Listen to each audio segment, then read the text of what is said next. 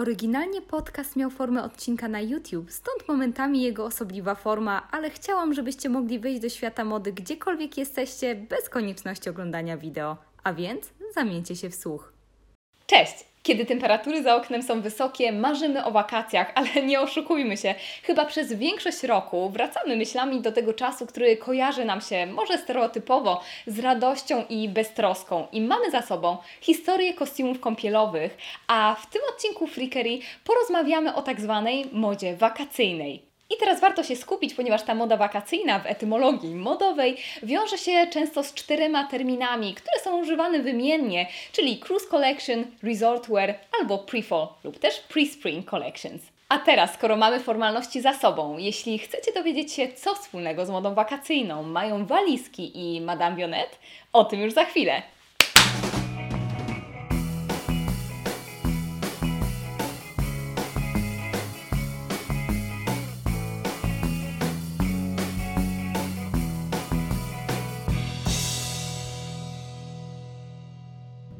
Jak zawsze, zacznijmy od krótkiej przystawki, a więc wprowadzenia tematycznego do całego odcinka. Otóż, jak mówi książka The Lure of the Sea, zresztą bardzo ciekawa, do XIX wieku morze, morze, które teraz automatycznie kojarzy nam się z wakacjami, nie było jakkolwiek kojarzone w tym takim ciepłym, pozytywnym, bardzo błogim kontekście. A jak nie błogi relaks i wypoczynek? To z drugiej strony przerażające historie o żywiole, piratach, chorobach i tak naprawdę czymś, co nie było do końca poznane. Jak więc od tego pierwszego skojarzenia o niebezpieczeństwie przeszliśmy do myśli o letnich wojażach, o białym piasku i o kojącym szumie? I to wyobrażenie o letnim hedonizmie oczywiście głównie zawdzięczamy industrializacji. Czyli mówiąc bardzo skrótowo, po prostu umożliwiło to dużo tańsze i powszechniejsze podróże.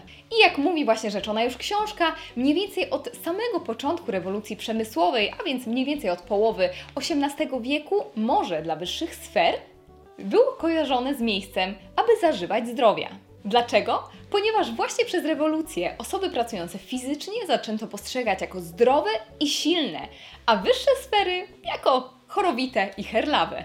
Zaczęła się więc moda na lodowate kąpiele, na zanurzanie w morskiej wodzie, oczywiście inhalację jodem, które to miały pomagać na niemalże wszystkie schorzenia, od melancholii po histerię. I bardzo ogólnie można przyjąć, że mniej więcej od roku 1840 właśnie plażowe e, uciechy zaczęto kojarzyć z zabawą, z ucieczką, z kultem zdrowego ciała, a także z ważną funkcją rozrywkową. A jak rozrywka i ludzie wokoło, oczywiście była potrzebna odpowiednia garderoba. Sezonowość ubrań ma oczywiście swoje korzenie w tendencjach, aby bogate osoby przygotowywały sobie garderobę od razu na cały sezon. Czyli tutaj wchodziły w grę oczywiście prywatne wizyty w domach mody oraz szycie miarowe. I właśnie takie bogate osoby było stać na wakacje, a raczej po prostu, ogólniej mówiąc, na podróże. Wiek XIX to rosnąca popularność uzdrowisk, rozwój nabrzeża.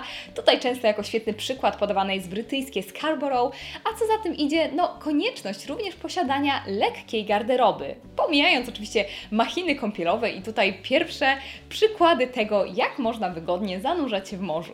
Przyjmuje się, że przełom XIX i XX wieku to jeszcze brak takiej typowo wakacyjnej garderoby, no ale tutaj diabeł tkwił w bardzo zwiewnych, świetnej jakości materiałach. I choć kroje nawiązywały po prostu do typowych tendencji tamtego czasu, można sobie tutaj wymienić elementy charakterystyczne. Czyli mówimy tutaj o letnich sukniach uszytych z lekkich, oddychających materiałów, takich jak len, muślin, batyst, koronka czy organza, były również parasole, w tym bardzo ozdobne, czasami kontrastujące z nieco bardziej prostą garderobą, kapelusze typu bolter o szerokim rondzie, często wiązane pod szyją, czy też kapeluszy typu bonnet, czyli format takiej budki. Lata 70. XIX wieku, jak już mówiłam w poprzednich odcinkach, no to tutaj mamy stroje kąpielowe typu bloomers, które były często wykonane z flaneli. Ale co ciekawe, niemalże do lat 20.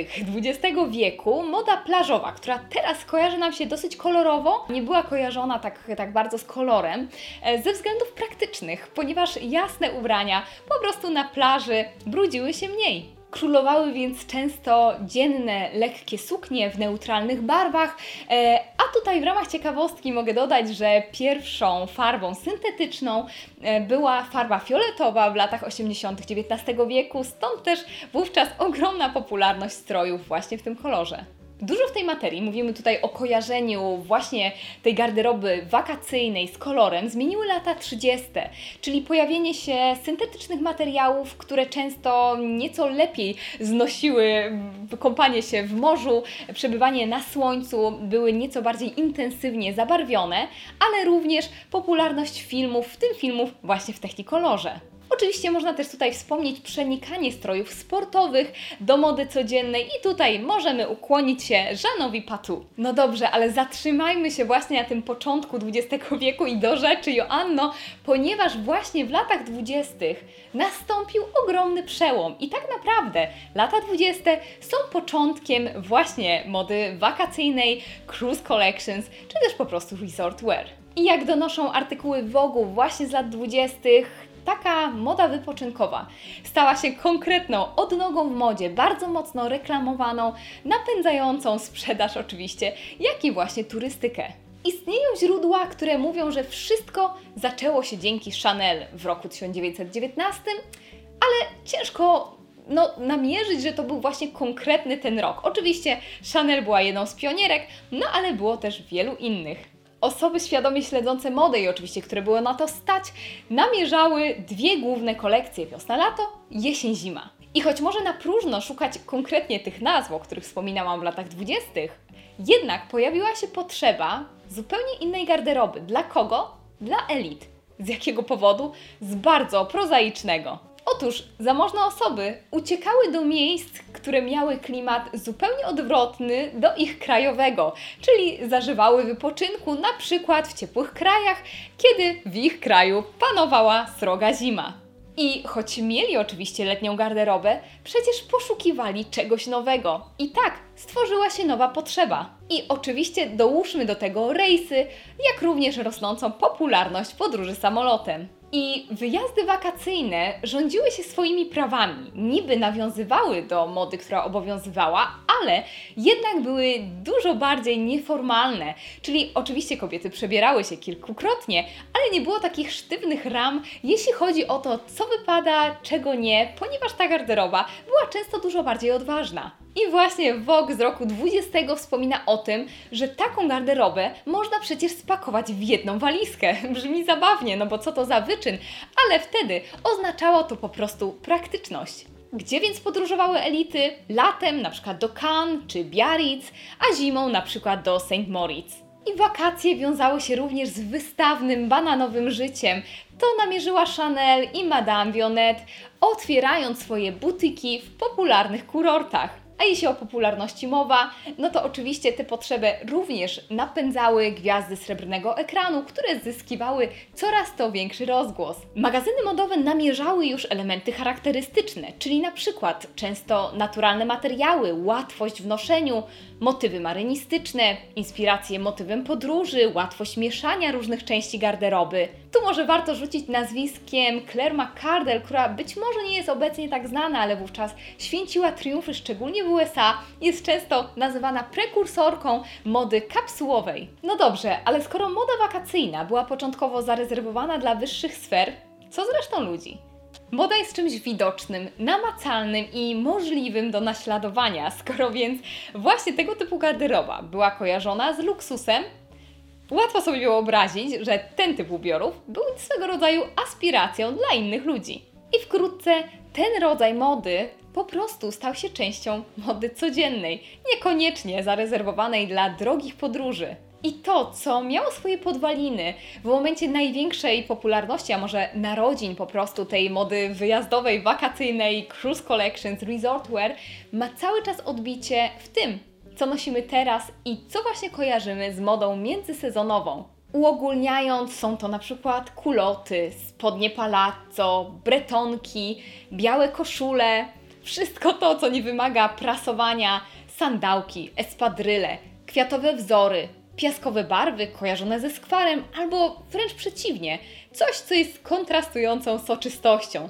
Do tego wspomniane motywy marynistyczne, lekkie dzianiny i też transparentne narzutki. I choć oczywiście trzeba oddać Chanel, jak właśnie pisze samo Muzeum Wiktorii Alberta, popularyzację tego typu mody, był jeszcze jeden element, który święcił triumfy w latach dwudziestych, mianowicie piżamy. Do tego stopnia, że plaże w Wielkiej Brytanii i we Francji nazywano Pyjama Land albo Pyjama Police.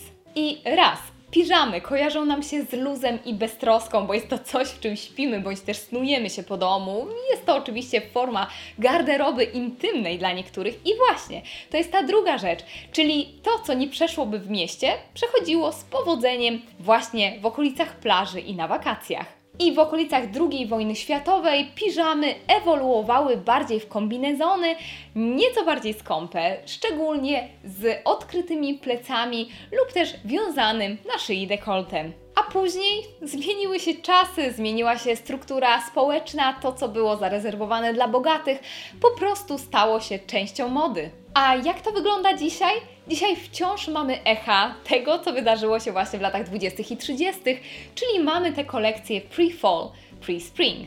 I choć często ta sezonowość kolekcji i wypuszczanie coraz to nowych ubrań, napędzanie konsumpcjonizmu jest krytykowane, nie ma się co dziwić, że jeśli dom mody puszcza te cztery kolekcje, jest to po prostu prężenie muskułów, takie jak od Tir.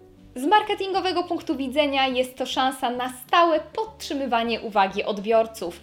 A co więcej, pomijając właśnie modę wysoką, taką jak od Kitir, ten najwyższy kunszt, tutaj te pokazy związane właśnie z ucieczką, z wakacjami są często organizowane w niesamowitych lokalizacjach i naprawdę z ogromnym rozmachem. Czyli na przykład Dior organizuje pokazy w Marrakeszu, Chanel, wiadomo, Paryż, Prada, Nowy Jork, Gucci, Rzym.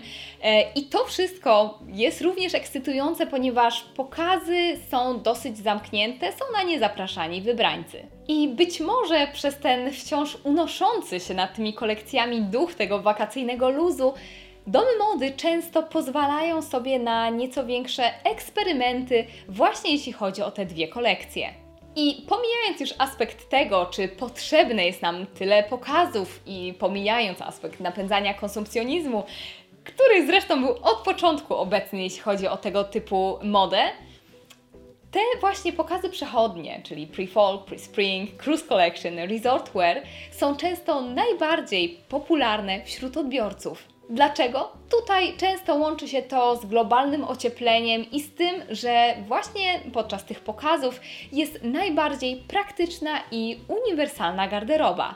A z punktu widzenia domów mody jest to najbardziej dochodowy biznes, bo szacuje się, że w wielu przypadkach właśnie przychód domów mody, nawet w 60% pochodzi właśnie z tego typu kolekcji. Im dalej w XX wiek, mniej więcej po II wojnie światowej, ta moda wakacyjna już weszła po prostu do mody codziennej, tak jak wspomniałam. Dołóżmy do tego większą uniwersalność garderoby, też modę szybką, różnego rodzaju sposoby spędzania wakacji i też tutaj zacieranie pewnych granic, ale no, jej echa są cały czas widoczne. I choć teraz właśnie możemy podróżować cały czas, i to jest jeden z kolejnych powodów, dla których właśnie te kolekcje są popularne, Następnym razem, kiedy będziemy zakładali na siebie bretonkę czy spodnie palazzo, albo szykowną piżamę do miasta, warto przypomnieć sobie o początkach właśnie tego rodzaju mody. To tyle jeśli chodzi o ten odcinek Freakery. Jestem ciekawa, czy coś Was zaskoczyło, co może Wy kojarzycie z tego typu garderobą, po co zawsze sięgacie latem.